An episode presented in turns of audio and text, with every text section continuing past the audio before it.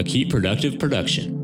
Welcome to the Tools They Use podcast. Interviews with professionals about how they use apps, software, habits, and routines every day. Hello, folks. Before we dive into this episode of Tools They Use, I wanted to thank Zoho Suite for sponsoring this month on Keep Productive. They have two products they wanted us to share with you. The first is Zoho Projects, a way for you and your team to manage projects in a traditional project management setting with plenty of features like Kanban views, SLA, analytics integrations, and issue tracking too. Now, this is a popular one for teams in the field and in the Office too, for enabling you to manage your work. The second product is Zoho Sprints, and this is perfect for software teams or security firms looking to manage their agile team. With Epics, Scrum boards, backlog, you can manage the end to end of each sprint you do in a clutter free manner. So, guys, you can check them out below in the podcast notes. Another thanks to the team for sponsoring this month on Tools They Use. Hello, folks. So, welcome back to the Tools They Use podcast. I wanted to dive into the topic of Notion competitors as well as helping you choose your modular tool. Now, I'm looking to do more of this on the YouTube channel, so if you're not subscribed yet over at Keep Productive on YouTube, then you should definitely be because we'll talk about this and, and it's very much a visual experience with all of these applications. So, if you do want to follow along of how these applications look, then uh, you know that's a great place to do that. But the whole premise of this conversation will be about Notion. And of course, we've known that over the last two, three years, Notion has risen to one of the most popular productivity application. It's very uh, uh wide in terms of its use, and a lot of people are now catching onto it. It's almost becoming mainstream. And with everything, for example, with Evernote when it came out, along came the competitors once it became mainstream. Lots of different note taking applications uh, like Bear, uh, Standard Notes, and, and many more came along when it, they knew that it was a you know successful market that potentially there could be more pieces of the pie available. So you're probably wondering which one is Notion's competitor? Is it Coda? Is it Roam? Is it many of the other new ones like Fibery or Anytype? Well, there isn't exactly a direct Notion competitor, in my opinion.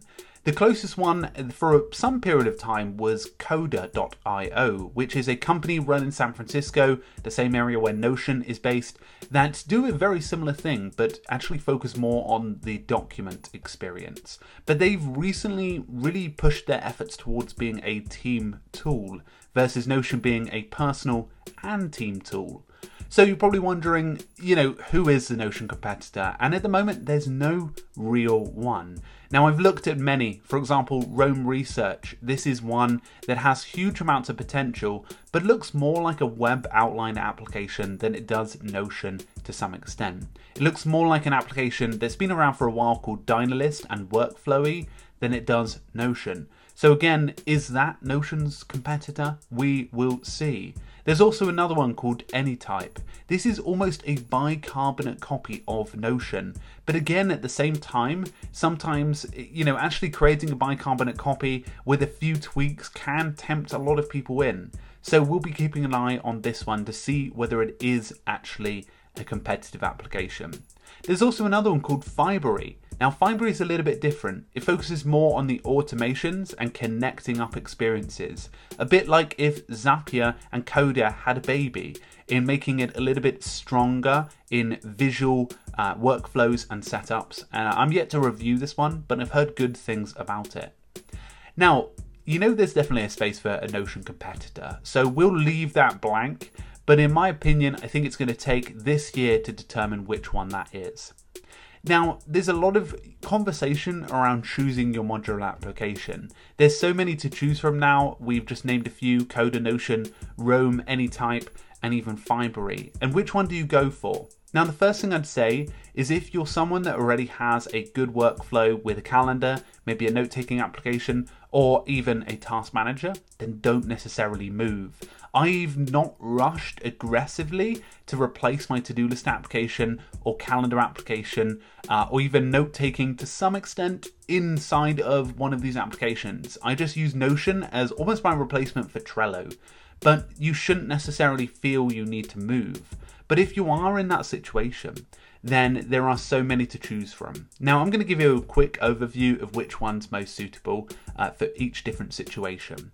Now, the first, let's start with Coda. Now, I do think you could do some personal uh, productivity inside this application. There are some great templates for that, but I definitely think this is more suited for people who already want automation set up with their existing applications. For example, you want the weather being brought in, this could be good. If you want, for example, uh, it connecting to Slack or other such uh, tools that you already use, um, for example, I believe they have some Zapier integrations, then this might be a good tool. But if you're a team, this is fundamentally a better experience. They do have, um, you know, some great abilities. And for example, if you and your team use Google Docs, then this is a natural, uh, really powerful transition and will help to improve the workflow of your team. So Coda is a great team option. If you're looking at Notion, again, Notion can be used in great team scenarios too. Small and medium sized teams are using Notion as a way to track a sort of wiki of all of their activities, uh, making these notes for future use. So, Notion I typically recommend for personal and also small team use at the moment as a great way to coordinate information. Now, the next one is Roam. Now, Roam Research is fairly recent tool, but if you're someone that uses a methodology like bullet journaling or an outliner tool like Dynalist or Workflowy, this could be a great upgrade for you. It's really basic in terms of its ability to add basic markdown and be able to type in stuff, but it has a huge amount of potential when it comes to the graph mapping, and that really takes it a lot further. This is an application that I need to learn more of, but it's something that a lot of people are talking about, and I definitely recommend going onto the Reddit thread for Roam Research that will take you through a few of the great examples that many people are using. So definitely check that one out.